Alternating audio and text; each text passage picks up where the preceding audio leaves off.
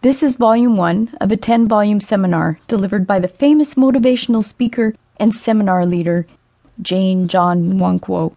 After reading this volume, be sure to purchase the remaining nine volumes. After God had created man and other creatures, everything was good except for one thing. It is not good for man to be alone.